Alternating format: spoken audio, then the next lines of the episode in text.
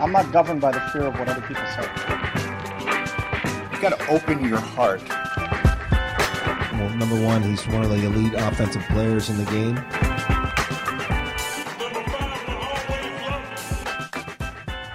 Welcome to another episode of Not Another Philly Sports Talk Show. I'm Dave Murphy, columnist with the Philadelphia Daily News, joined here by Mike Sealski of the Philadelphia Inquirer. And yo, yo, yiggity, yo. Yeah. Yeah. All right. I'm not even trying that. M- Mike is a middle-aged white man. I don't know if you can. Just reaffirming that. that. You're actually you're not middle-aged. What, Thank you. What are you? I'm forty. I'm a man. I'm forty. And Jonathan Tannenwald. I'm not even trying. So go. Yeah. We're going to talk about Sam Hinkie today. I just went on a pre-show rant about stuff that I can't really talk about, and even if I could, I could not use the language that I was using. But I will say this: I think that Sam Hinkie got run out of town, and I don't know that it is necessarily fair, regardless of how you feel about the process. Um, I would tend to agree with that for the most part. I think, you know, this is something we both wrote about last week when it happened, this idea that um, there's a few things at work here. Uh, number one is what I think um, a, a, an unwillingness on certain people's part, both in the public and in the media, to take the time to understand what he was doing.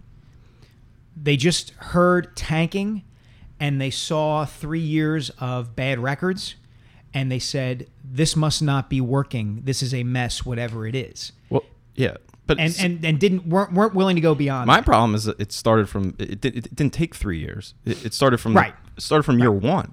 When the first the first, the first draft when the guy didn't come out, which is, to me, the most interesting part of his resignation letter slash manifesto slash mic drop.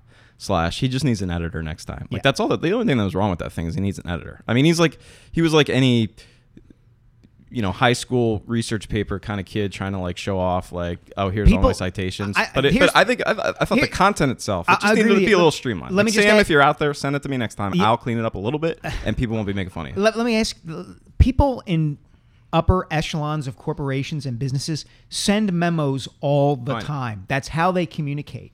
This this idea of like, you know, he should have looked Jerry Colangelo or Josh Harris in the eye. And the, people do this all the time. People get fired by memo all the time. We could probably spend an entire episode just like, I would love to do like a textual analysis of the Sam Hinkie memo. And, and it would just be fascinating to kind of, because to me, the most interesting part, as I've begun to say, and as I am want to do, drifted off into Never Neverland, my, my verbal Never Neverland. Uh, you let us know the, when the you most, come back. The most interesting part, and here we are, back to the beginning. The most interesting part was the reference to the draft night press conference. Right. When, uh, I don't know if you were on Twitter that night, but if Twitter could have tears, it would have been the tears of the Philadelphia media whining about Sam Hinkie not coming out to talk about his draft picks until like one o'clock one, in, the one in the morning or something like that, which is, hang on for one second, which is Jonathan. I, I've got Jonathan Trade to the point where he raises his hand before he speaks. So that's what just happened there. Um, You know, and, and Hinkie, and, and this was just like, this was when it started. This was when like tanking became tanking and scam Sam Hinkie became Scam Hinkie. And this was his first draft when he took, I think, Noel and, and Michael Carter Williams or yeah, whatever it was. Yeah, traded Drew Holiday, yes. And, and Hinkie referenced it, and obviously knew this was a point of contention in the media. And he referenced it in his memo, and he and he, and he kind of walked through what he had been doing that entire night. And he kind of like subtly blamed the media for him not getting to like sign an undrafted free agent because he had been on the phone.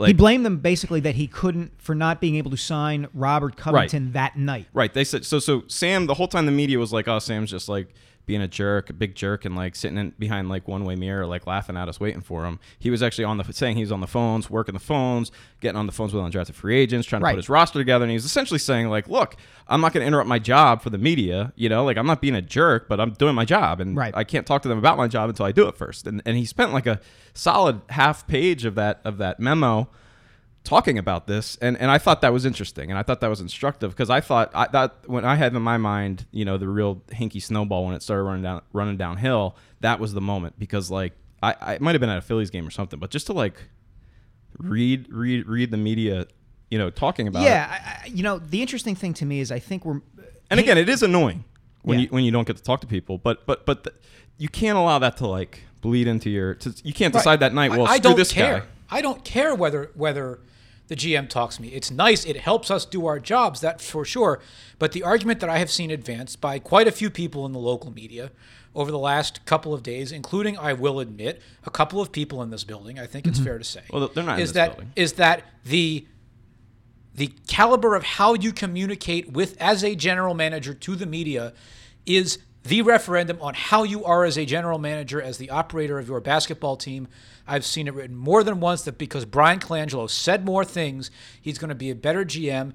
And never mind the fact that his father installed him in this sort of palace coup yeah. thing that has a whole lot of people who, not even all the Hinkie fans, uh, not all of them are Hinkie fans, has a whole lot of people annoyed at how the Sixers have done this. Yeah. This notion that because Brian Colangelo is a better talker means that he's going to be a better general manager. I can't stand it. All right, well, well let's, all right, let's, let's, on, let's, before we get into that, let's, let's wait. And let's first, let's just to get this out, because there's a big elephant in the room, and it's and it's tough because I work, you know, we work with some of these, some of the people that, that I disagree with. But you know what?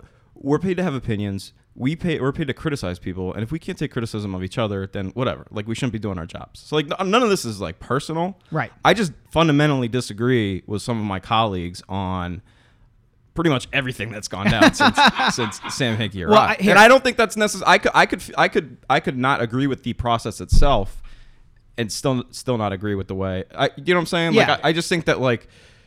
I think we've seen some of that too. I think you, people decided very early on whether this thing would work, and and and I'm I just don't know that the guy was ever afforded a fair shot, you know, in this city. I, all right. A couple things are at work here, I think. Number one, I do think there is a strain among all of us who cover Philadelphia sports, radio, T V, print, internet, whatever you want to call it. There are some of us who have a go along to get along sort of mentality where all we want is for the person we are covering to treat us like a human being and say the thing that we need him or her to say at the time we need him or her to say it, and we're okay with that.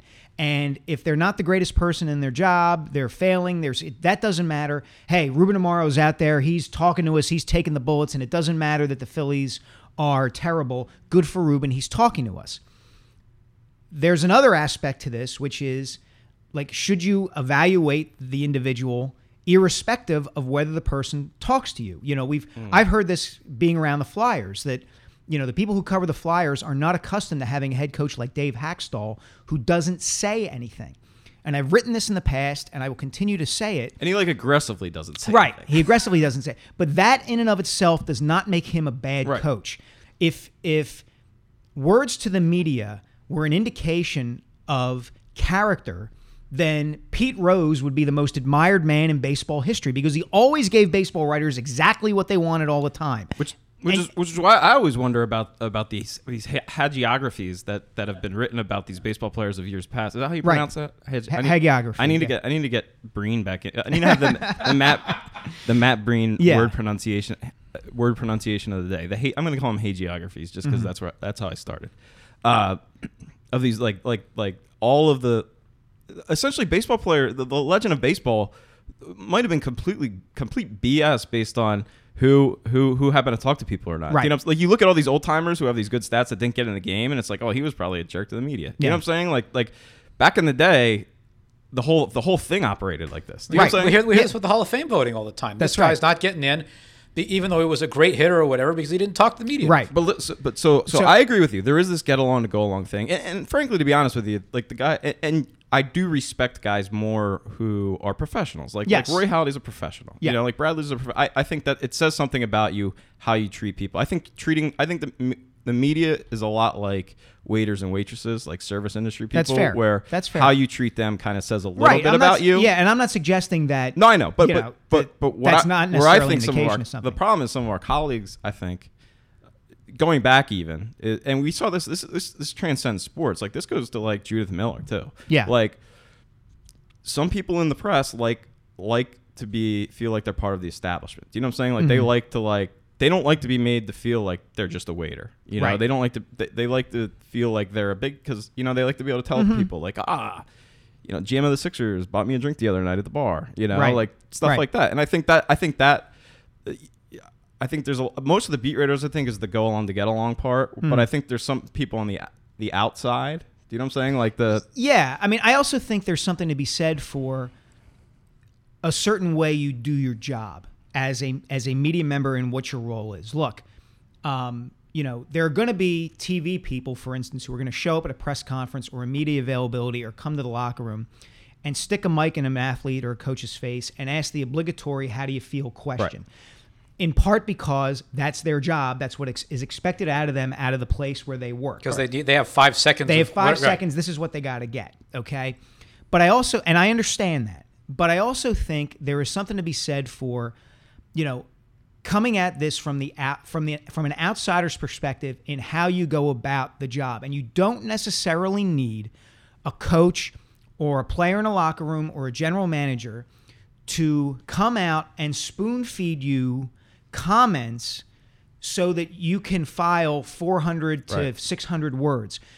You can make additional phone calls. You can do additional research. You can try to look at something in a different perspective. We don't have to write or broadcast or comment on everything in the way we've always done it.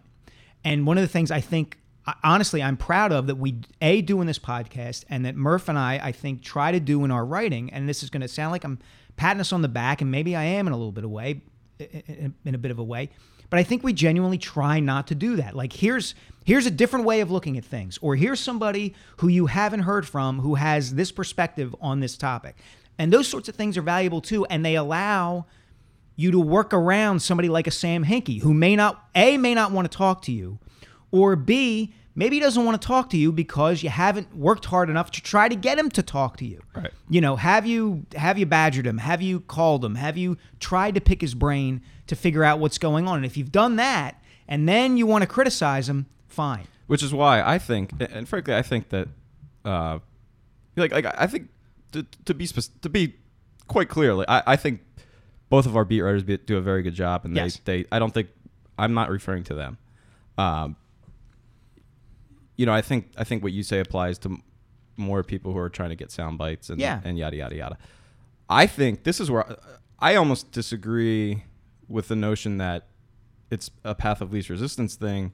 And it's more of like the think the people I think who had the most visceral reaction against, quote unquote, the process, process. and Sam Hinkie were people who felt like Sam Hinkie felt he was smarter than them. Yes. Like I heard, I've heard that a lot from people. Yes. Like, oh, which, this guy's which, not as smart as he thinks. Which, he is. Which well, is, why do you care? Like, why does it? You know what I'm saying? Like, it, what? It, it, it, and that to me did not compute with thirteen page manifesto. Right. Like, arrogance to me would have been Sam Hinkie writing right. two, a two sentence email to Jerry Colangelo and Josh Harris saying, "I resign. Goodbye." Right. thirteen pages suggests I'm gonna just. I need to justify why I did what I did. Yeah. Like I. Look, you know, here's my thing. Like I, I think that, and and it's what's kind of frustrated me with, with some of people who I respect that their their viewpoint on, on Sam in general. Like, I just didn't get what they got from him. Like I I got that this guy had his way to do things. He realized that information was power, right? And he wasn't going to give away information. But but every time he spoke with the media, he was eloquent, respectful, you know, funny at times. I, you know, I, I, I, you, I, I and then. You know, like everything he did, he did everything that he said he was going to do. Like it, like he laid out right. on his first day everything that he was going to do. He did all of it, probably better than in terms of what his actual goal was. He bet he did it better than anybody could have expected, mm-hmm. and yet and yet the the antipathy for him just kept on growing and growing and growing. And I just kept on hearing, "This guy's not as smart as you think he is." Blah blah blah blah blah. Well, like. He's never given the impression necessarily that that that he's sitting up there like, oh, look at these dolts, you know, like he's just doing his job. And like, like the way he's doing his job for some reason is offending you. And I don't know why, because you don't really have a vested interest in, in what he's doing. You're just covering it. I'll give you uh, two examples kind of side by side of of arrogance, quote unquote, as, as we're talking about it right now. OK, Ed Snyder died on Monday morning. And one of the things that Ed Snyder was famous for was getting his back up in public if you questioned the Flyers' method of doing things. You know, dozens of, of media members... You never did that in your life. Dozens of media members have had it happen over time. And it was always construed as Ed Snyder wants to win and cares about winning. It was never presented like, hey, he's a really arrogant guy who thinks that his franchise, the sun rises and sets on his franchise and the way he's doing it. And it doesn't matter if you have a point, he's going to come back at you in public. Okay, so that's one. There was a press conference last year You're saying Ed, Ed Snyder was Eric? Uh, absolutely okay. He was. I don't think anybody would deny right. that. You have to, to get in the position he had and to have the, the fortune and the power he had, okay. you have to be. And so, yeah, like Sam Hinkie never came across that way. Well, that gets to my second example. There was a press conference last year, I believe after the Sixers had traded Michael Carter-Williams, in which Hinkie was asked a question about the collective bargaining agreement and the draft and the idea that players, the, the, the person asking the question wondered aloud whether Hinkie's plan for collecting all these picks would work, because under the new collective bargaining agreement, Um, there wouldn't be as much money for picks who are coming out to get in the draft. So so guys who the Sixers had planned to draft might stay in college longer, okay? You know, Ben Simmons might stay an extra year because the new collective bargaining agreement's coming up and they're going to get more money by staying in, right. in school. The entire premise of the question was wrong. Okay, that was not hap- That's not happening in the new right. collective bargaining agreement. Draft picks had nothing to gain by either staying in or coming out early. The, the, the salary structure was staying the same. Hinkie knew that. He could have embarrassed the media member who asked that question, and he didn't. All he said was, "We've pl- we've planned for every possible uh, scenario. We've planned for every possible scenario, and that's all I'll do with that with that question." He could have embarrassed the media member. He could have gone after him, and he didn't. And I actually asked him about it afterwards. Like, why didn't you go after that guy? And his answer to me in private, and I'm not going to betray any confidence by saying this, was, I don't like to come off as intellectually arrogant. Mm-hmm. I don't want to, you know, it's, it's, I'm, I'm not going to bully somebody in public for the sake of bullying somebody in public just to show I'm right and you're wrong. Yeah. I'm, there's there's a lot of wild imaginations going on here behind the scene because Mike Siegelski is popping his peas, and I don't know why. You probably, you might be able to hear it. Like, I'm not doing it. You know what that means? It's you know, it's a it's I, an audio it's a thing. skill in radio that I that I that I Did drilled I, out of but myself. You never do it, you never do it before. It's nothing. It's not an audio thing. Or? No, it's it's a it's a it's a method thing that you get taught if you work in radio long oh, enough. I'm I have sorry. I have no. It's fine. I, I have this thought um, that some of the people who will behind the scenes, but never, of course, by putting their name on the record, talk to you and I and the three of us and the beat writers and everybody else, who work within these organizations, who are looking at Sam Hinkie and seeing uh, different ways of doing things. They are, uh, Dave, as you called them in your, your column about the overthrow of Hinkie, the uh, pearl-clutching basketball establishment, mm-hmm. uh, they saw Sam Hinkie as a threat to their livelihoods, thank you very much, and so they sort of wanted him out of the way, which leads me to this thought, and this is something that I said during, at the moment Hinkie was fired, resigned. that night, resigned, was pushed out the window, whatever the hell it was. Well, I don't think he was murdered. He wasn't murdered. No, thankfully. That would be terrible. He did um, not defend. By the way, defenestrate.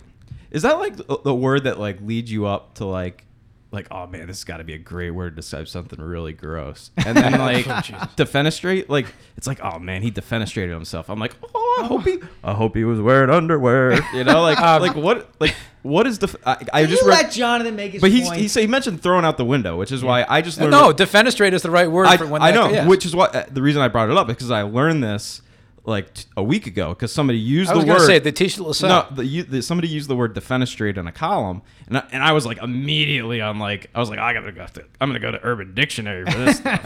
And I'm like, so I'm like defenestrate. Oh man, what is that? What is that? And I Googled it, and it's just throwing oneself out a window. Yeah, right. like that's that's that's.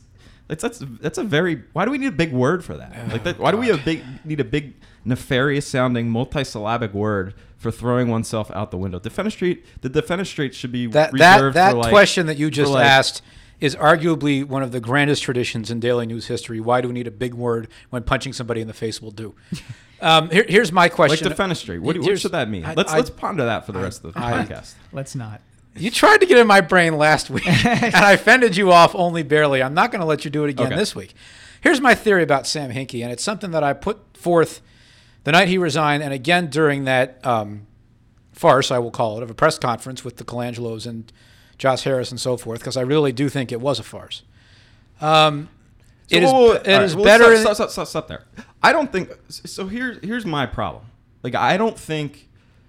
Brian Colangelo is necessarily a bad choice for this organization. Like, I, I don't know him real well, but I will say this. He's got to be better than Billy King and Ed Stefanski. I hope so. Um, it's a low bar to clear. And frankly, and frankly, the fact that he's not like he didn't go to like Archbishop Carroll and like you know yeah. sit on the bench, like I, I respect that. He went to Cornell. He's got an economics degree. He he he has put the Raptors in a position to be. Why am I? Although why, his, am, I, his, why all, am I echoing all of a sudden? It's my microphone. Okay. Well, let, Although, let me finish. Let yeah. me finish my point real quick. Yeah. Uh, since you brought it up, I just want to before we before you veer off into wherever you're going. I don't think I don't think it was necessarily a farce of a press conference. I think that you know, I think it was a farce of a dis, it was a gutless decision to do what they did to Sam Hinkie. But I think that like you can't argue necessarily with Brian Colangelo as a choice. I mean, the Toronto Raptors are doing very well this year. And they're doing very well because of moves that he made, namely trading for Kyle Lowry and drafting DeMar the uh, DeMar DeRozan. DeMar DeRozan. I can, I can never say his I can never say his name, uh, but DeMar De, DeMar DeRozan. So so he ha- and he has, if you look back, drafted quite well for you know Ar- Andrea Bargianini. Bargianini. Bargianni. Bargianni. Who was his, who was, who still, who was his number one pick? Who still yeah. went on actually to have a better career than Greg Oden or you, you know what I'm saying? Yeah. But but I mean that was his one. And, and trading for Rudy Gay was a, another one that they throw at him. But by and large, he, he clearly, you know, there's a reason why he, it, this has not been complete salesmanship on, on the right. Colangelo's part. Like right. They do have, I can understand why. He's a why, competent basketball. Right, I can understand why. Yes. And, and I'm not going to hold it against him that he's real polished and handsome and wears nice suits and stuff like that.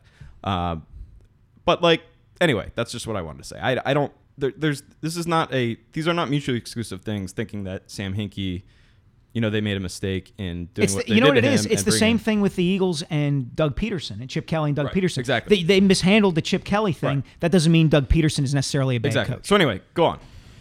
Proceed. A couple of things. One of which is, I think it... Let's take them one at a time. A, I think it took Colangelo leaving and Masai Ujiri coming in for the Raptors to really reach the potential Eastern Conference Championship contending level that they're at now. The other is... Well, it also took Kyle Lowry staying healthy. Sure. But the... the this but I mean, is that's what a I've, good move. Trading a first-round pick for Kyle Lowry, who did not have any any serious resume built for himself in Houston. That that was a good move on on, on And Brian it, it's a great part. credit to the Raptors that Lowry, who, of course, is from here, and everybody knows who he is, that the Raptors... We're the organization. Your mic, your mic is really hot, too. The, the Raptors were the organization that got him to grow up, finally. It took a while, uh, but he's done it now, and he's a legitimate all-star, and he's he has talked openly about how he's matured in his time in Toronto and so on and so forth. This is my point about Hinkie. All right, well, it, while we're on is, here, one more. It, one more. To, this is why we take him I'll one at a time. I'll get there eventually. Well, this is why we take him one at a time. The, but the other thing, conversely, to remember about Brian Colangelo is that he only traded for Kyle Lowry after, after he tried to he sign attempted to Steve sign Nash. Steve Nash. Now, the farcical thing about much of what a guy like Brian Colangelo, like fifty percent of what comes out of his mouth is going to be pure unadulterated B S because that's just how good politicians are. And to you your know? point about it, Steve Nash, Maple Leaf Sports and Entertainment doesn't sign Steve Nash just because he's a good point guard. W- wait, what? He's Canadian. They're saying they we went after they were going to overpay for Steve Nash. Well, whatever. That's stupid too, though. Uh, Canadians, everyone knows Canadians are awful. Uh, just kidding. Um, they want they that fan base wanted them though. No, I mean they, they they signed. They went after Steve Nash because Brian Colangelo. He, Steve Nash made Brian Colangelo's reputation in Phoenix, and they needed a point guard. And the rain. I mean, it's not the Lakers. It's not. I mean, he wasn't from L A, and the Lakers went out and gave him a three-year, twenty-eight million dollars. The deal. Lakers are a basket case. On anyway, go ahead. My, but my point, my point is, whatever. We're not. This is not a Toronto Raptors podcast. This is not. This is yeah. not. What would be, what would a Toronto Raptors podcast be called? I don't um, know. Whatever. Punching with short arms. uh, anyway, it was it was it was a good deal ultimately, but he. My my original point was it was only a good deal after he had attempted to give an absurd contract to a player who would not have helped that team. And right. then if think think about what would have happened to that team if. They had Steve Nash, Nash had signed yes. him. They would be v- exactly where the Sixers are trying to avoid. So, so uh, actually, this is an interesting conversation. Not to you know put your keep keep your thing on the bu- on the back burner, but what does this tell us about Brian Colangelo? Does it tell us that he's a guy who, you know, as he would clearly like to be branded, the guy who who acquired Kyle Lowry, which again was a very good deal, you know, in and of itself, but. It was only a good, it was deal, only a good after deal after he had attempted a re- an awful deal. An awful deal happened to fall with through. Steve Nash. And, you know, I guess we could give him the benefit of the doubt and say, you know, whatever, Gary Trudeau or whoever the prime minister I just, I, is. I know enough. I know enough about that organization. Well, I mean, between the Raptors, the Leafs, and all the other teams they run, to know that they might have had some influence over his head in trying to do that. And I'll be interested to see, being in Philadelphia and not having any of that on his shoulders, whether he may well be a better G M than some of his skeptics think he will be. Well, all right, but so that doesn't get to my question. My question is, can we divorce those two moves? You know, like, would Sam Hinkie have traded for Kyle Lowry? Would yes, Sam I think H- we can. Would Sam Hinkie have tried to sign Steve Nash? Because the Steve Nash deal is exactly what you want the Sixers to avoid, correct? The reasons yes. I just said, I think you can. I, I don't know whether Hinkie would have made those two trades, and the only way, or made those two moves, and the only way we were ever going to find out is if he was, if he had still been the G M after this offseason. Right. Because this offseason was so pivotal, is so pivotal to what the Sixers are trying to do. They're going to have, what, three or four first-round picks. We don't know where they're picking yet. They have Embiid coming back, presumably. They have Dario Saric coming over, theoretically. So the offseason was going to determine everything moving forward. I can tell you from discussions with Hinkie that, based on just what he said, that he held Oklahoma City up as a model. Mm-hmm. You know, everybody references the Spurs, rightfully so. Everybody references the Rockets because of Hinkie's background, rightfully so. But Hinkie would also bring up the Oklahoma City Thunder because that team went from having nineteen or twenty wins in Kevin Durant's first season to having fifty wins two seasons later, with only two guys who were still on the roster from the twenty-win team, Durant being one of them. Within two years, they had turned, they had turned over eighty-five percent of the Who roster. Who was the other, out of no, curiosity? No, no, no. Harden. Harden was there. Harden was not there. They got Harden. It, it was, it, they had Durant when they won nineteen or twenty. Right. Two years later, they had won fifty. By right. then, Westbrook and Harden were on the team. Right, but that, so then my counter to, to, to Hinkie would be, would you trade James Harden to the Rockets? Because that was a, I mean, one one would one could argue. No, but my point is, his only point, my only point with that is, that you can take great leaps. Okay, I got you. Okay. But yeah, not about the trade. So so my, so my point is, the only way we were going to find out if Hinkie actually believed that, if he was willing to take the great leap, was once everything kind of settled and he had an idea, and the Sixers had an idea of what they really had in all these guys, and Okafor, Noel, Embiid, et cetera. And that that's what really bothers me about this whole thing. And, and like I'm trying I'm trying my hardest to divorce or, or separate my thoughts on Hinkie with my thoughts on Colangelo moving forward, like in terms of how mm-hmm. I will, because like like it or not, he's the G M now, right?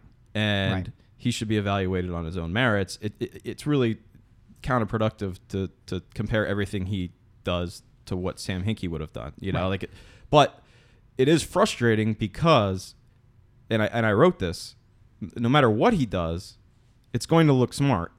I feel like, or or it's not going to look dumb, because if it does end up being dumb, it's going to be Hinkie's fault. And if it ends up, and, and the biggest thing that frustrates me is, as Mike said, and to me, and I've said this going back to when they hired Colangelo, and I didn't even, and I didn't, and everyone's saying, oh, well, Hinkie's on his way out, and I didn't buy it because it didn't make sense to me, well, you know, why they wouldn't just show Hinkie the door right away. And everyone's like, oh, well, now the, now the process is going to finally get into gear. And and I said, the process was always going to get into gear this year. Like right. it had, and it was self-evident.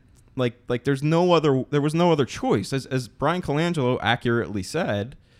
But again, it was self-evident. Like, that's the thing about politicians. They they have a way of making self-evident truths sound like prosaic to the common mm. man. Whereas, like, this is going to be a summer of drastic change. Well, of course it is. It has to be. Like, you can't just collect developing players. Of course you can't, because you at some point you need to start building an actual team. Like, right. that, which is why it frustrated me that, that Sam Hinkie was kind of boxed in and, and framed as this guy who just wanted to lose in perpetuity because he liked to like swim through his draft picks like Donald Duck and Scrooge yeah. McDuck and DuckTales. You know, like that at some point he was going, there's a reason why he called them assets. At some point he was going to start trading them for an actual roster. Right. That just happened to take one year longer because they were forced into taking a guy with a bum foot.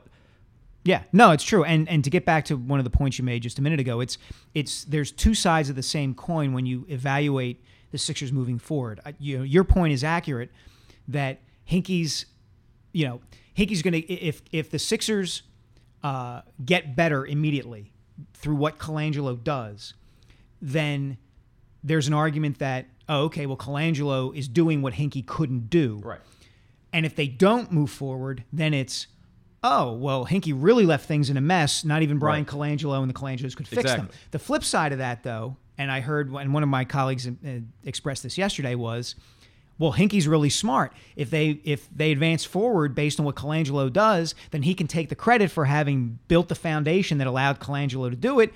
And if they don't move forward with based on what Colangelo does, then they didn't stick to the process, and you know they should have kept right. Sam in the job. See, I think Colangelo knows, and this is, I mean, he's like Colangelo's smart too.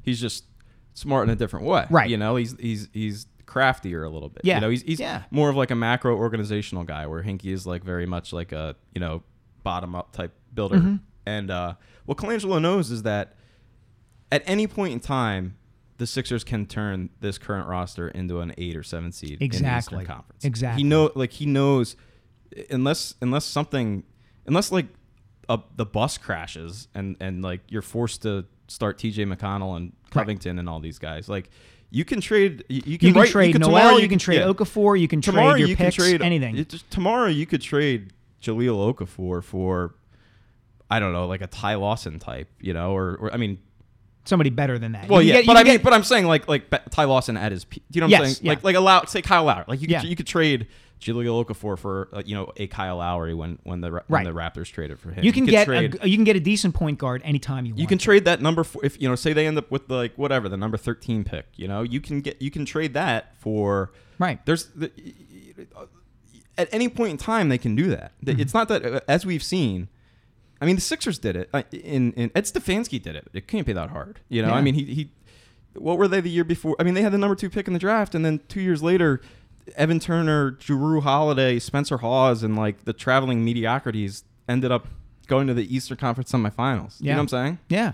That's what I've been wanting to get at this whole time. Okay. See, see how Which it, is, yes. it all comes together. Which is, you talked about at any time the Sixers could be the eight or the seven seed because the East is so bad. That's what the N B A wants. That's right. It is better in the N B A if you are quiet. To the, to the N B A. Not in to, the N B A, right. to it the It is better N B A. To the N B A. For the N B A. Which we know put Jerry Colangelo in charge. Yes. The logo. Who then, as Adrian Wojnarowski and various and Keith Pompey and various other people on the night that Hinkie resigned, started airing all the dirty laundry about how... Uh, as, your, your mic is still right As on. Soon as Jerry Colangelo came in, um, no, I mean, there I was mean, speculation about whether Brian would follow and whether Hinkie and Colangelo could coexist. And Hinkie didn't want his knees capped. Mm-hmm. Which is what happened, and so he walked. And I don't entirely blame him for that. I think, as I said, it is better to the N B A if you are quietly irrelevant and mediocre than noisy and bad. And the Sixers were noisy and bad, as I've said many times mm-hmm. on this show, because Sam Hinkie was willing to call out the way you build a team in the N B A for what it is. And... Yeah. Then came the coup, and as you well, wrote, it, Dave, the okay. Anshin regime threw him out the door. Here's here's the exception I'll take with what you said, and I agree with virtually every part of it.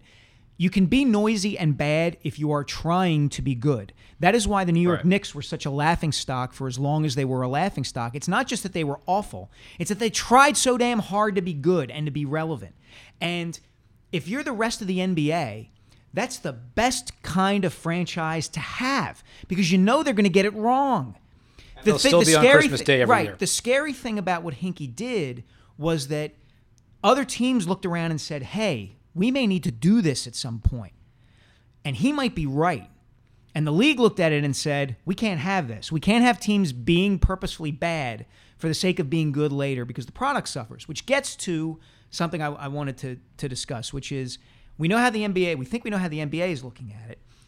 How do, generally speaking, the people in this city look at it? In this in this sense, do sports fans in Philadelphia specifically want to be entertained every single night, or do they want their teams to make sometimes tough choices, you know, in, in the, the Sean Connery's line from The Untouchables, to do, you know, are you prepared to do what is necessary to build a winning team? And it seemed to me that this was split fifty-fifty among Sixers fans. I'm just pe- laughing at the shot cutter in Untouchables. I didn't even know he's in the Untouchables. And I think there, and I think that, for the Untouchables. And I think that split. The Mike's, we got to have like a, a drop. Like, a, can we get that sponsor? If, if we get anything sponsored on this podcast, can we, can we get the Mike Sealski archaic eighties reference of the of the. I, I want to get Capone. I Here's Slacks, how you get him. Your I, Slacks Hoagie Shack whack quote of the day by Mike Zielski. It's already I, whack if you have no sense of pop culture at all. I think pop that split, no pop culture in the eighties. The Untouchables is a famous movie. You don't have to be born Citizen in before Kane the... is a famous oh. movie. I'm not dropping Rosebud references. Uh, I well, think the split, in addition to being fifty-fifty, was somewhat age-based. Oh, it absolutely. I, and I, that I, it was generational. We talked about that. We spent an, that, just about an right, entire podcast. That comes that. to something that I think we were going to get to in the course well, of this but, point. But let's, let's not get let's not shift it off this. Ron spot. Hextall convincing Ed Snyder to be a little patient with the Flyers. All right. All right well, before we get to that, because this is, I would like to know what the split is, because this is what has frustrated me about the Hinkie thing in general, is that I don't know that the media coverage of it has accurately reflected the fan base's feelings. Like I, I know that there is a vocal segment of the fan base that, that is opposed, that was opposed to the whole notion of the mm-hmm. process and, and Sam Hinkie. But you know, I, I mean, I saw an online poll, and again, this is very, rep, you know, skewed bias, like like sample bias. You know, where like seventy-five percent of people thought that Sam Hinkie should, they they have more faith in Sam Hinkie than Brian Colangelo. Mm-hmm. And even if it's not that drastic of a split, I would I would you know I would venture to say it's at least fifty-fifty split on generational lines. And it, if that's the case, I don't know that that was re- reflected in the coverage of it. I can tell you why that is in a heartbeat, which is that the media in this town is not of the same demographics as okay. the fan base. And that makes sense. Yeah, that, that that's a lot of it too. I also think... But, uh, yeah. Yeah, I was going to say that um, part of the reason it's generational is that whatever generation you're from informs your memories of the Sixers. If you grew up in the sixties... And, you know, if you know the Sixers from the late sixties and particularly the late seventies and early eighties, then you remember the sixty-seven Sixers, you remember Doctor J and Moses Malone and Mo Cheeks and Andrew Toney, and you remember greatness, and you want that back again.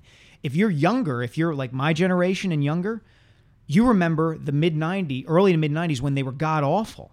And you've also grown up accustomed to sports teams having to exist in a salary cap world. It's not the, the situation doesn't exist anymore where the Sixers can just go out and pay six million dollars and get Julius Erving like they did in nineteen seventy-six. That world doesn't exist anymore. And I think from a generational standpoint, older people who, ironically enough, are supposed to be the more logical, experienced, reasonable people. Have you been paying attention to the presidential election? I know.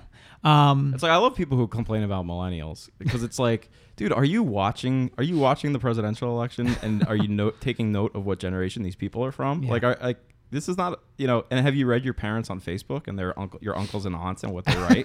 You know, like this is this is not this is not millennial. But the, generation. The, the point is that that background, those two backgrounds, I think, inform people's thinking. So you get, you know, the sixty-year-old radio talk show host ranting about the Sixers tanking and how it besmirches the game, and you get the twenty-five to thirty-five-year-old blogger saying what they're doing is smart and logical, and everybody just has to be patient because it's the way it's done nowadays. Yeah, uh, you know, I guess my thing, and, and I guess my sense was always, like, if, if what if what Sam Hinkie, if, if if people are not behind the process, then the market will let them know, and and I don't know that the market did that because I'm not sure that, like, I. I You know, I went to Sixers games when they were that, that last year that they went to the playoffs, and it wasn't a whole lot different than the the attendance wa- the attendance and the energy that was in the building.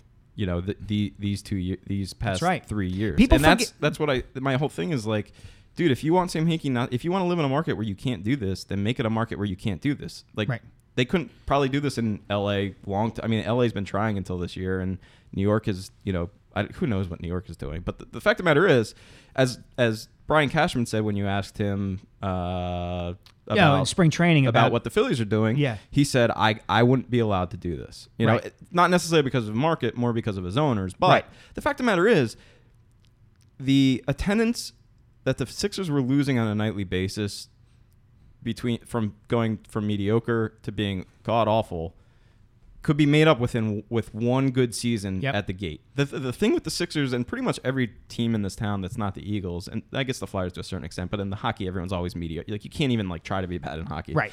Um, is a this this ta- and it shows from Villanova too and, and Temple. You know that Temple doesn't sell at the Lee Kors Center. I mean, it, this team, this town will only has enough energy to spend on the Eagles on a daily basis and. Whatever energy they have in reserve, they reserve for somebody who's going to make it worth their while to devote that energy. And even then, they might not. Look at look at their look at the Sixers' attendance figures over the last, I believe, three to four years of Allen Iverson's tenure. I actually did this in the column earlier. It went down. Yeah. It went down every single year. People got tired of Allen Iverson too, which is funny now because within the last week, from from Monday night in Houston, the night of the national championship game, when Iverson got introduced as a Hall of Famer, um, and the entire Philadelphia media contingent, except Bob Ford and me, went to talk to him instead of going to talk to the chairman of ba- then chairman of basketball operations, Jerry Colangelo, who was on the other side of the room, you know. And then uh, Allen, of, co- of course, comes back and, and talks again before uh, a home game just the other day. You know, w- we, we're kind of putting this shiny gleam on Allen Iverson's career with the Sixers, and yeah, it had its unbelievably great moments. But that gets back to the question that we dis- we began with, which is, do you want to be entertained or do you want to win? Because at the end of Allen Iverson's tenure, people weren't apparently weren't being entertained, like, and they certainly weren't winning. I, I consider myself the like the the median N B A fan in this market, where if the Sixers were really good, you know, I would be I I, I could see myself being down there mm-hmm. every night a lot, yeah. But it also doesn't take a lot for me to pay attention to something else, right? And I, and in the Iverson era is, I think, case in point. I was at LaSalle, and I remember being on we Meredith Marakovitz and I. Mm-hmm. Meredith Marakovitz is now the Yankees side, reporter yeah, for she's, she's, the Yes Network. She's the Greg Murphy. Uh, she's the better-looking Greg Murphy of uh, the Yes Network. She's the Yankees sideline uh, reporter, and she's a fellow LaSalle grad, as me and Mike Sielski are. Um, we hosted a show together called LaSalle. We, we we hosted a show together called Sports Talk Philadelphia, and at one point it, it, it was really bad, and, and you might even be able to still catch it on, on your cable networks across across uh, the Lehigh Valley in standard definition, or, or across the Delaware Valley in standard definition. Anyway, I said on the show one day that we were talking about Allen Iverson. I was just like a snot-nosed twenty-year-old mouthing off, like I still do pretty much. But I said the Sixers will never win a championship with Allen Iverson because you can't construct a team around Allen Iverson. Allen Iverson's great on a nightly basis. He's great to watch. He sells tickets. I enjoy watching him play. They got as far He's as they were ever going to. But I said, as and my I remember my mentality as a basketball fan back then. I lost after that two thousand one Finals. You know, I, I my my interest started to wane in the Sixers because I felt like they had peaked. You know, and I felt like they were they, they had tried Larry Hughes, they had tried Jerry Stackhouse, they had tried everybody, um, and and they just could not build a team around Allen Iverson, and anybody who watched him play knew exactly why. And and he they just weren't going to be able to compete with, with the Lakers, you know, of that time period. And huh. and I think that I think that is kind of the median mentality of, of this market, where the Sixers, you know, we'll get be- we'll get behind you, we'll get behind a fancy fancy new thing for a while, but but at some point, you know, we need to know that our emotional investment is going somewhere. That, and that's that takes me back to right before Sam Hinkie came in, when they were, as everybody has so famously said again and again and again, one win away from the Eastern Conference Finals, which was meant to be a proxy to say, yes, this team can win a championship. It just makes, you know, some little tiny move in the offseason. Mm-hmm. They weren't. They should have, that year, been blown out of the building by the Chicago Bulls, and the only reason why they weren't, as I've said on the show before, is because Derrick Rose blew his knees out. Mm-hmm. If that, if Rose had been healthy and the Sixers had gotten blown out of the building, I wonder what people would have thought of Sam Hinkie then, because they never would then have been that close, and there never would have been that false hope. And I do think it was false hope.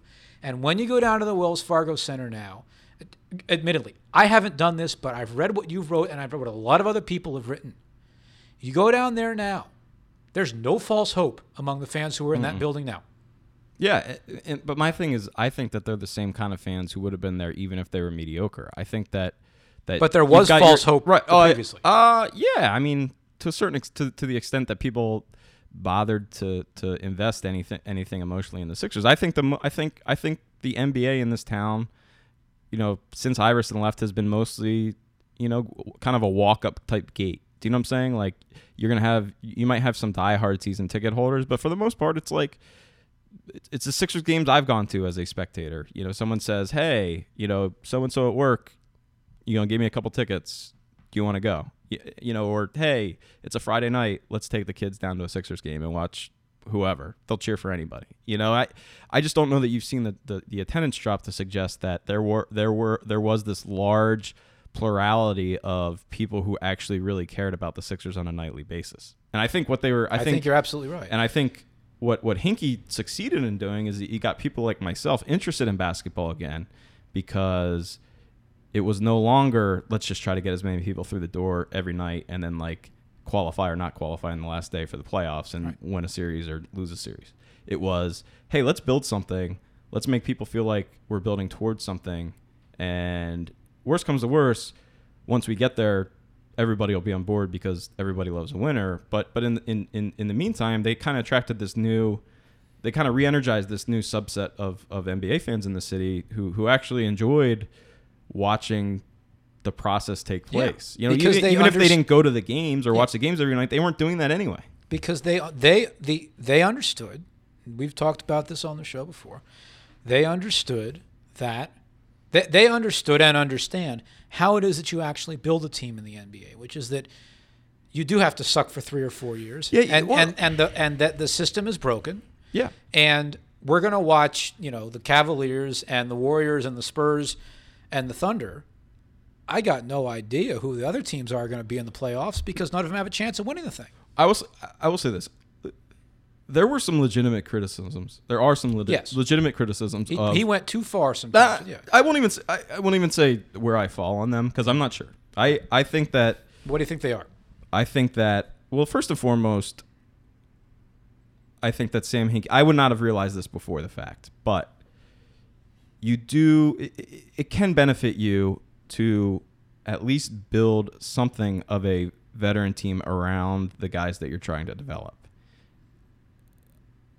Do you know what I'm saying? Like, yeah, like, I, like, I like the whole Ish Smith thing, you know, like and the Jaleel, so, the Okafor speeding thing. I, I think, see, see I think, that's, but, that's we are we already talked about that. Let's let's just keep it the think, on. Think, let's keep right. it the on court. The, the, the sure, valid part sure, of that. Yes. The valid part of that criticism is that how how is a big guy going to develop if he does not have a guard to get him yes. the basketball? Correct. And and I I see now Sam Hinkie's defense of that. What Sam Hinkie would say is, why am I going to waste a roster spot on a veteran who I know is not going to be part of this next playoff team when I could like keep a T J McConnell around? And who knows, you know, there's, there's only probably a five percent chance that he ever develops into a, a, you know, rotational player on a playoff team, but there's at least a five percent chance. There's a zero percent chance that thirty year old Ish Smith or twenty-eight year old Ish Smith is going to be that guy. Do you know what I'm saying? Yeah. So that would be Hinkie, and that makes sense to me. And frankly, it's, it's, it's, it's very similar to some of the decisions that the Phillies have made where it would make, there is an argument that they should go. They should have gone out and spent some money on some veteran relievers to yep. lock down some of these victories. The opening day game yeah. that I was live chatting. Yeah, exactly.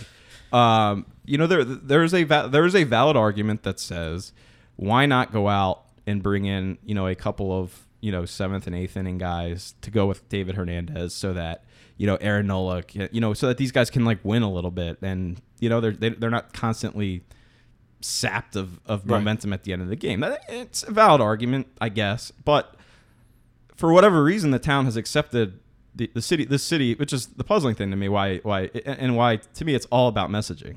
Uh, you know, the town is, is not even thinking twice about what Matt Klentak is doing.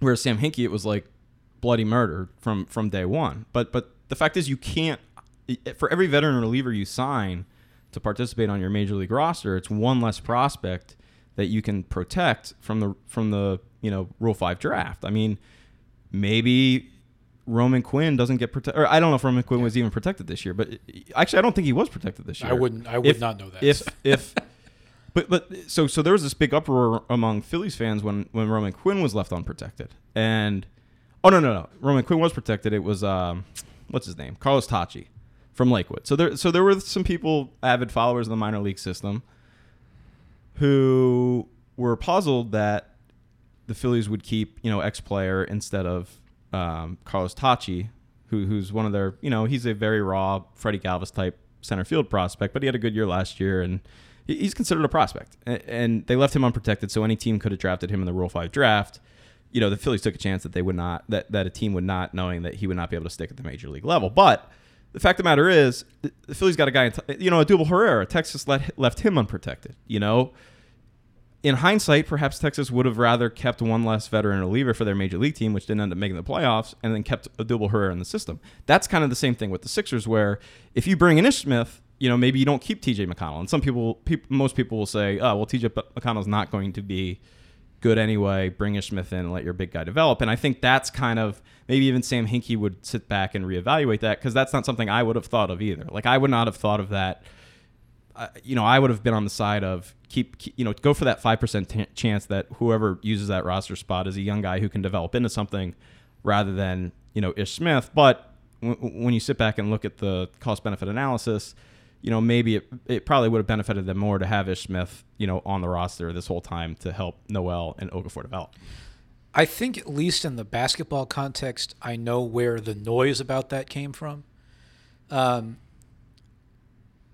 we've all used the mythical phrase, the Philadelphia basketball community, over the years. And they are, I know a fair number of people in it. There are a lot of old white guys in it mm-hmm. who... Um, are the ones who read the Inquirer, the ones who read the Daily News, and the ones who call into W I P, and so on and so forth. And part of part, I'll, I'll give you another anecdote about that. I was at it's. Well, what does that have to do with anything? I'll tell you.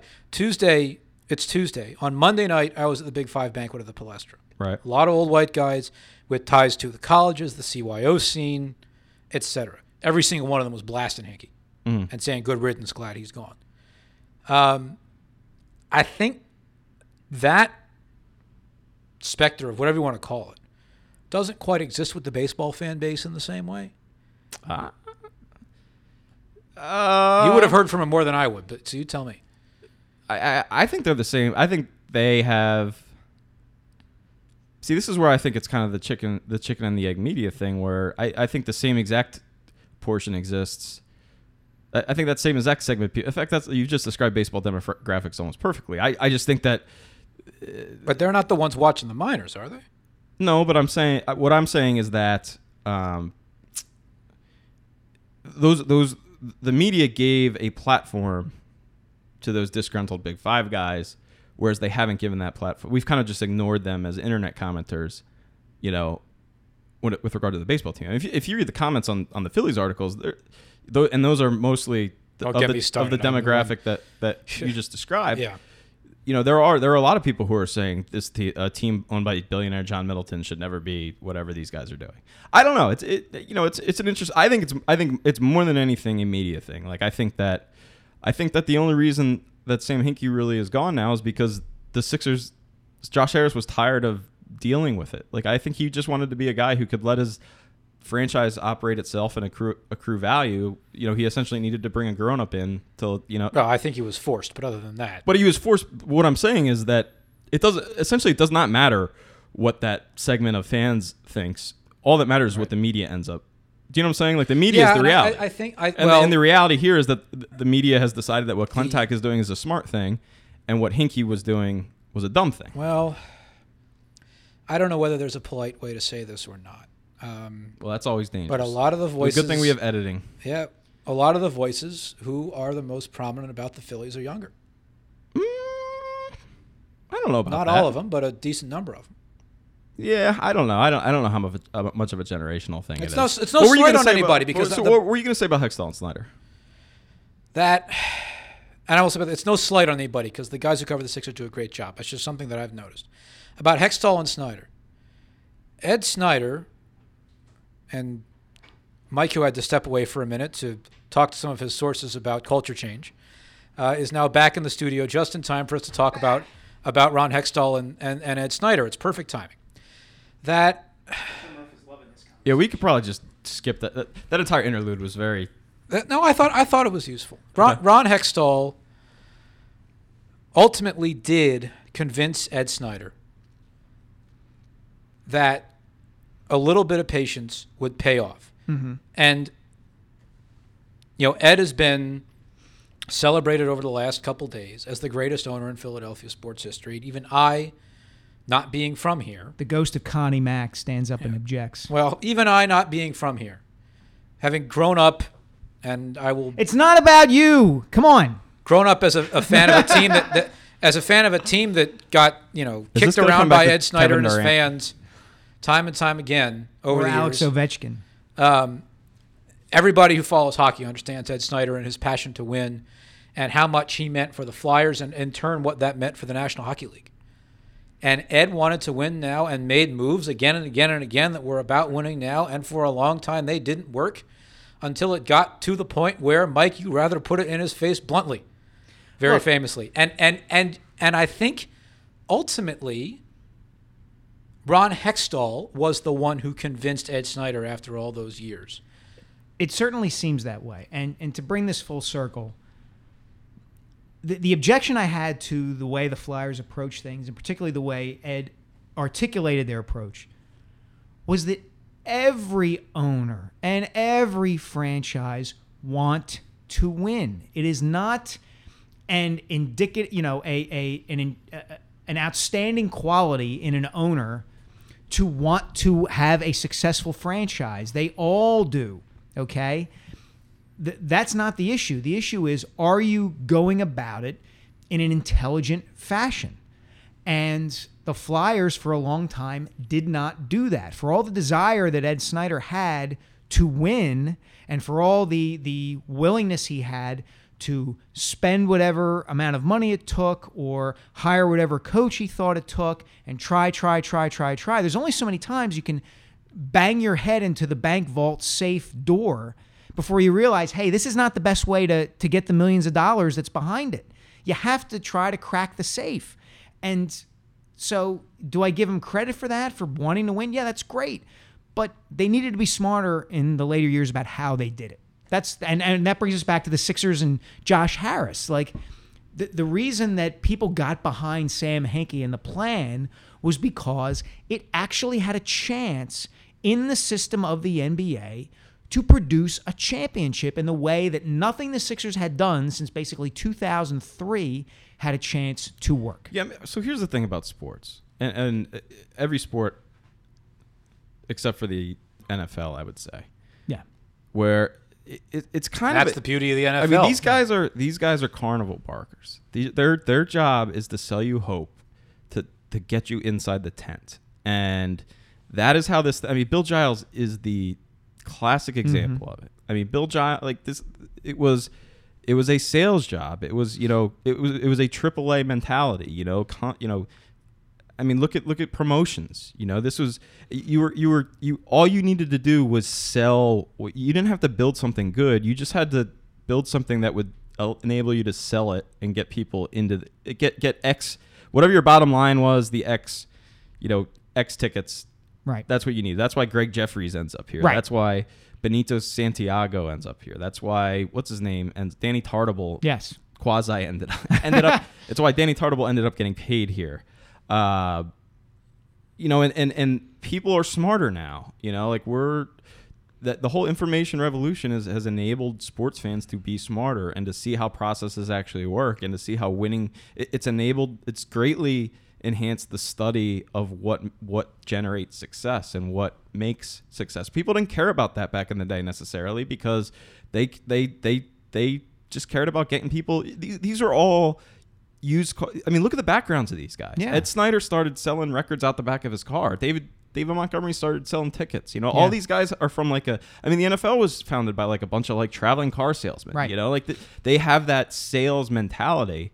Which is why the Colang- it's why the Colangelos are kind of like the hype, the the modern version of that. You know, they they you know whereas Hinkie, you know, and the thing is, my generation, uh, you know, I think mine and Mike's and John's generation more so are resistant to sales, which is why because we're so numb to it and we know when we're being sold a bill of goods. And I think that what pe- really energized, and we we talked about this while you were away, Mike, Iverson in a sense was something of a bill of goods because there was a, a guy like myself. Enjoyed watching him play, but I'm not. I'm not going to just watch him play for eighty-two. I didn't like him enough to watch him eighty-two games a night. Right.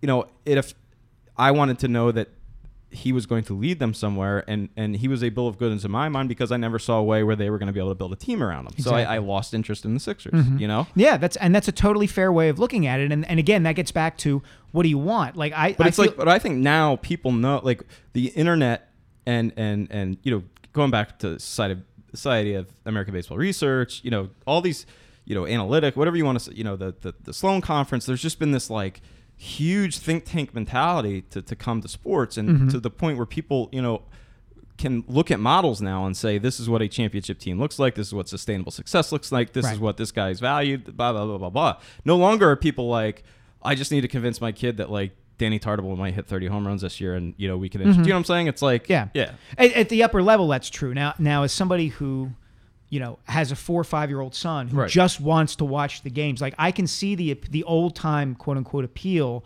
of, you know, a certain kind of guy but that, and a certain kind of team. But that's why, but that's why, uh, that's why I'm saying like the attendance has, there's, there's always going to be that baseline of fans who will go to the game no matter what, just to like, right. take your four or five year old to a right. game.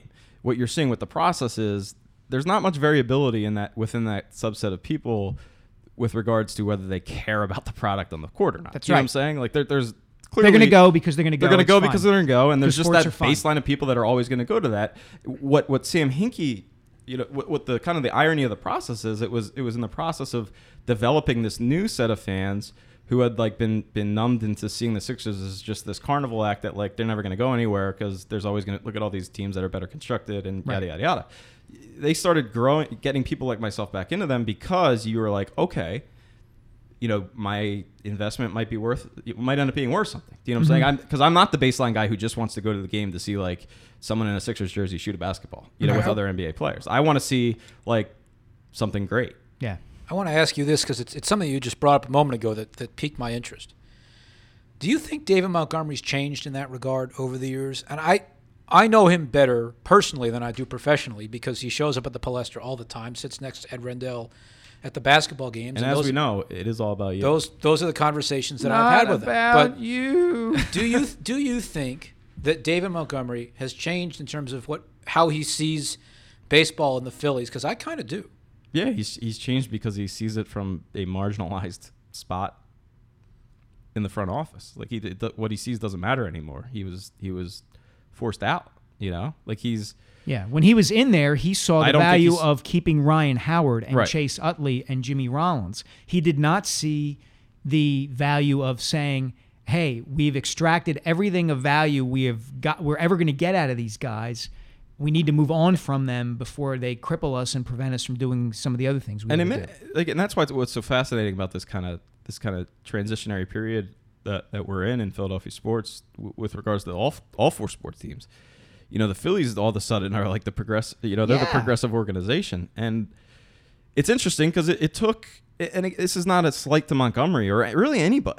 And none of this is a, is a slight to, to to any of the the people that that I'm talking about. It's just kind of how they were raised and conditioned. Like, yeah. Again, David Montgomery was raised, and the Phillies do a tremendous job of mark not not marketing, but catering towards fans. Like the, their their game day experience, as somebody who's gone to just about every ballpark in, you know, Major League Baseball, it's second. It's second to none. Second to Absolutely, none. I mean, yeah. like them. And, like I think I can only the Giants really to me come mm-hmm. close to what they what they do in terms of putting on a show every night. Right. For fans. And and they're they're they're so active in the community, and they're they're David Montgomery is the kind of guy who you, you know, if you put him in a room with, you know, Charlie Manuel and a fan, like he would treat the like he he views the fan as as just as important to the mm-hmm. organization as Charlie Manuel. And that's a great, you know, that's that's a very valuable uh, human intelligence asset, to use the buzzword of of the, the period uh, of the epic. Nice job, Mister Lurie. Uh Just wait till I drop collaborative on you. There was a collaborative dropped at the pres- Sixers press conference. There must be like a management book going around, or like a, a uh, ranks right audio there with, book. With yeah. narrative and yeah, yeah, yeah. Uh, culture optics. And process. And but optics. um, and that's something, frankly, that the Sixers would be would have been wise to to to put into their portfolio, to put it in their terms, with Sam Hinkie, because Sam Hinkie's not that guy. A guy like Sam Hinkie can't be that guy, really, right? Because all his energy is invested in, you know. The mar, you know, the moving the margins, you know, and right. and you, what you needed to do, and what frankly now the Phillies have with, you know, David Montgomery on the kind of the, the ambassador side, and and kind of Matt McClintock and, and Andy McPhail on the baseball, baseball operations side, is you have that yin and yang, yes. where where you see with the it's actually a fascinating contrast. Thank, thanks for bringing that up, Jonathan. It, it's a fascinating uh, contrast in in you know opposites where. you know, this, the the Sixers had too little of, of David Montgomery, and the Phillies had too much of David well, Montgomery. That brings the name Scott O'Neill. Well, that's I, I was just going to say that that gets into what I thought was one of the more interesting parts of the Hinkie Manifesto was his shot at Scott O'Neill, the, the team president, you know, and, and complimenting him for his ability to extract money from season ticket holders and customers' wallets. I go back to last year um, when the Sixers on Twitter and on their website put out a Vine of Joel Embiid dribbling the ball, dribbling a basketball through his legs, and then throwing down a reverse dunk. And social media went wild with it. And I could see Hinkie sitting in his office and blood spurting out of his nose as soon as he saw that. Because he would look at that, and because while Scott O'Neill and the marketing people would say, we've got to generate interest in this team and this guy who's supposed to be our savior, I could totally see Hinkie looking at that and going, Jesus, we don't know if he's going to play next year yet. How can you do this? You're setting up expectations right. that may not come to fruition. And as it turned out, they didn't. He so you, hurt his foot again. So you took that as a shot at O'Neill? I absolutely did. Okay. We'll, we'll go into that because I, I don't know. I do not know Scott O'Neill at all. I don't know the dynamic there. I don't. I was co- I was covering the Phillies when the process began. And so Im- I, imagine what was if, he? Wait, wait, wait. Yeah. What was what was O'Neill supposed to be? What was his Sam Hinkie's relationship like? And why was that a shot at O'Neill? Because I wasn't sure how to interpret that. I, I, I almost, I, because my first reaction just as somebody reading it was like, oh, I wasn't sure what their relationship was like. I guess it was good since he was going to bat for him. No, I wouldn't. I would say the opposite. I would say the opposite. I think, I think they were diametrically opposed in terms of what their aims were. I think Hinkie was all about the process and would have been willing to say, let's just let this play out. Like, let's not make it something it's not. Let's not um, try to build this up into something it's not until it's ready to be that thing.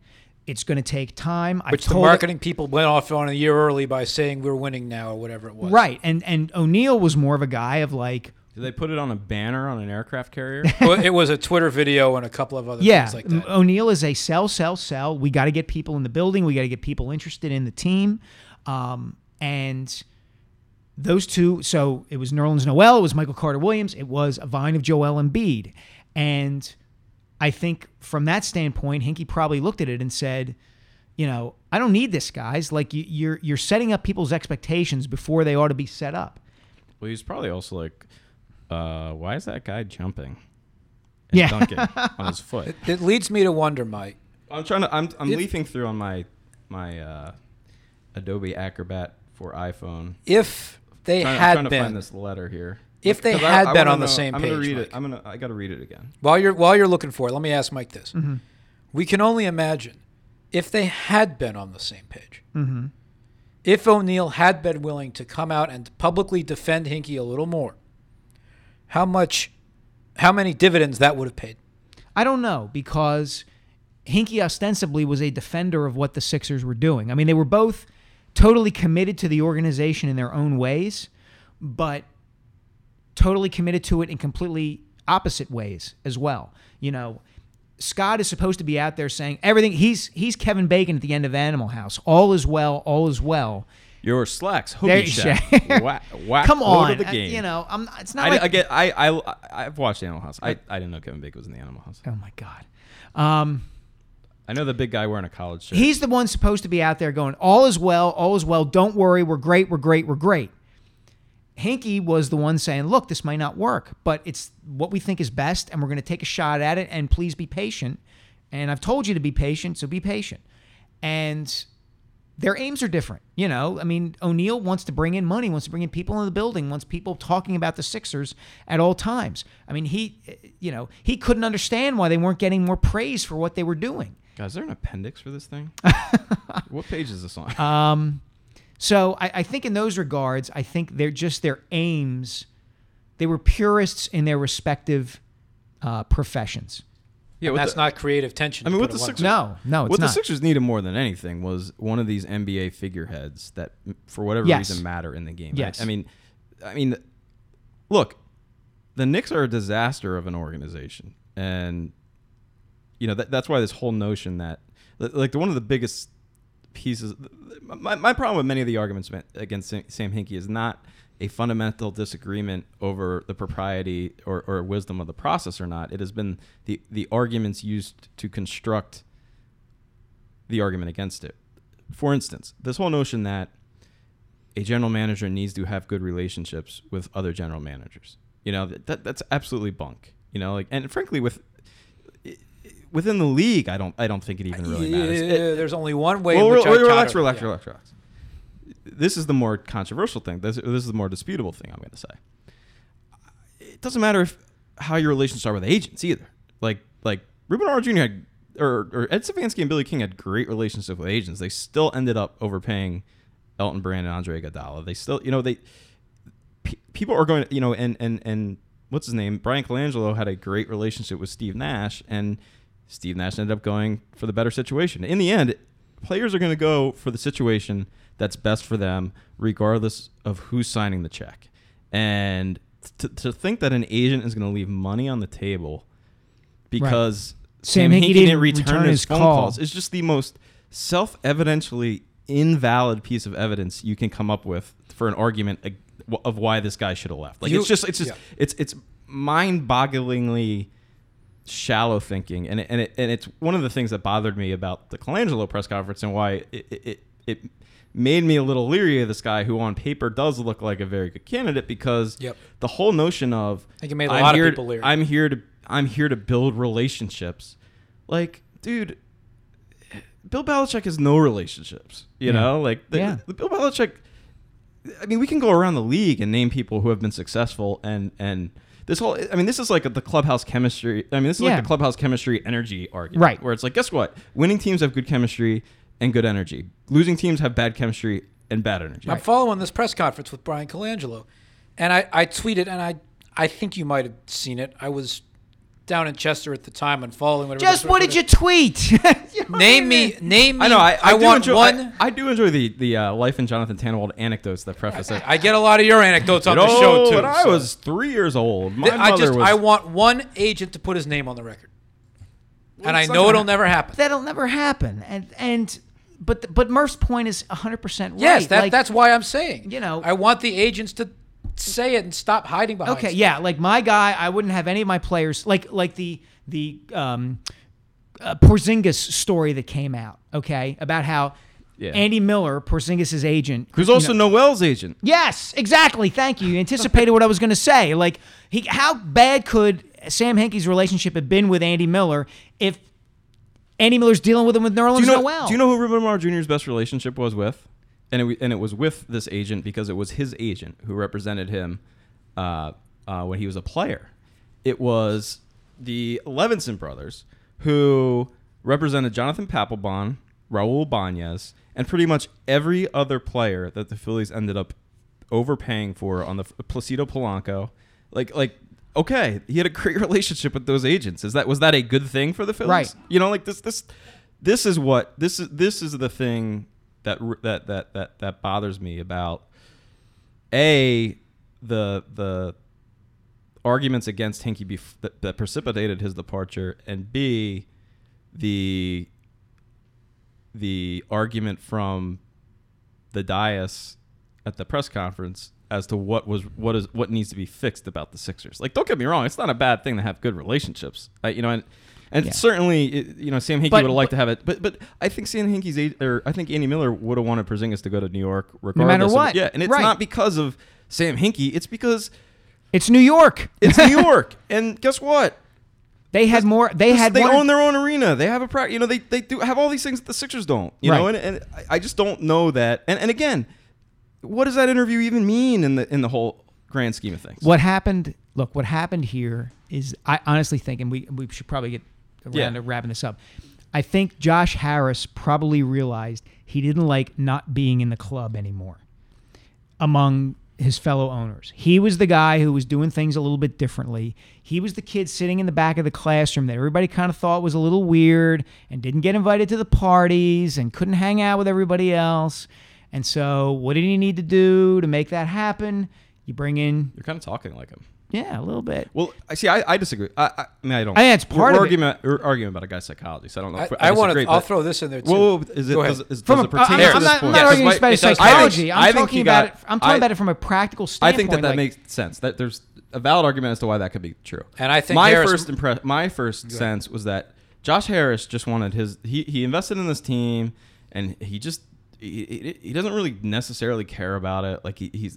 He's looking four years down the road. He doesn't want to be bothered by it in the interim. He doesn't want to continually mm. have to keep coming down from New York to put out fires. And, you know, like, he's like, man, I did not anticipate having to, like, talk to Adam Silver and, like, try to, like, go to bat for you, Sam. You know, I think at, at, at the end of the day, he was just like, you know what? This is going to be a lot easier on me if I just bring in a guy who's, like, you know, subscribes to, to Hinkie's long-term vision, but at the same time, you know, people respect. And I then I can just, like, Hmm. go out in Soho every night and not have to worry about that. That's just what I got. And then the yeah. third, the third, the third potential is he wants to sell, and hmm. and the goal at this point is just to to in, to get as much. Because don't get me wrong, uh, the value of the Sixers under Josh Harris since the start of the process Skyrocketed. has exploded, exploded. because yep. of this new T V deal, which is That's again right. the kind of the eye like that never and gets mentioned. Facility, that never yeah, gets mentioned stuff. this yep. entire thing. And and and so so then you know bringing a guy, you know. to to rehabilitate whatever short-term image you need to do so you can like maximize right. whatever you can sell it for. And then, you know, like, yeah, that's, that's, but that's the other thing is like, just all the illogical things, just, they just like, ah, I just want to like, like you, no one ever, like Steve Jobs didn't have very good relationships with a lot of people. No. Like no business nope. owners ever, like guess what? C E Os are jerks, you know, like, and they never talk to the press and they never like, like people who do business with them don't like them because they get taken advantage of and they have better products. And like, none of this matters in the real business world, and yet in this, it, we're it, supposed to make it matter. Right? Like him, like Sam Hinkie doing like a radio interview all Sam Hinkie is supposed did, to. Make, all Sam Hinkie yeah. did was oversee a franchise that exploded in value under his watch. Uh, he accomplished every objective that he said he was going to set out to do. And in the at the end of the day, like this this notion that that that these teams are a public trust, I guess is is what you know ended up winning. Yeah, it leads me to wonder, and I have no in closing proof of this, but I wonder. Whether Josh Harris needs the help of some of these other N B A owners to further some of the other business and sports ownership deals that he's looking at. Well, yeah, that would be part. Uh, yeah. yeah. I mean, I think I think probably the, the most viable explanation is just like to get rid like Hinkie's liability on, yep. on the mar- yep. perceived mar- on the marketplace value of your team if you're trying to sell it. And it, and it's a lot easier to sell Brian Colangelo. Yep. Uh, Brian Colangelo is worth a lot more on the market than Sam Hinkie. Sam Hinkie right. is a an, a liability. Um, that that that But yeah, I mean, it could be that you know there could be some like uh, or some reputational type, you know, non-tangible type benefits to trying to gain access to E P L or whatever he's trying to do. But I think the more logical thing is is that it's just the maximization of short-term value. I got one more question for Mike. I wasn't sure where we were going to be at the end of the show, but I got to ask you because I know you're going to be covering it. Flyers, mm-hmm. win or lose, how many games? Five. They lose. Okay. Um, they win game three. Probably, yeah. I mean, look, the Capitals are stinking, choking dogs in the playoffs. Thank we you. All, you said, I was going to say you did we, it for we, me. Thank we, you. We all know this, um, but I would be really surprised if they didn't beat the Flyers. They're a better team up and down. Are you a Capitals fan? Born and raised. Diehard. Well, I, Miserable. You've Cranky. Mentioned, you've mentioned that a couple times, that yeah. you're born and raised. I was just wondering if you're a hockey fan. Oh, absolutely. You know, you, um, could, you could probably cut out this... this uh, You could probably cut out that like middle part if you wanted. Yeah, it was good. It's too long. It was good. No, okay. It was fine. Right. I think people. Like, I was just like, I, I when, like in between, like once you left, I lost my train of thought, and I just yeah. kind of like babbled I'm, for a little while. I'm I'm a cynic, and always, you know, the Capitals. The last time they won the President's Trophy, with one hundred twenty points, went straight out in the first round. Yep. So I'm a raging cynic. I think that Game Three. I've rarely ever in my life wanted to go to a Flyers game, but boy, would I love to be at Game Three. I think if the Flyers steal one of those games in Washington. Games one and two. Off the charts. Things get real interesting. Yeah. Because the Capitol sphincters might get real yeah. small. And you know you know that they're going to bring they might, out... They might defenestrate themselves. you, you know they're going to bring out all the stops in Game three. So oh, it's yes. going to be wild. Yes, it is. All right, that's it. We're done. Uh, thanks for listening. We'll talk to you next week.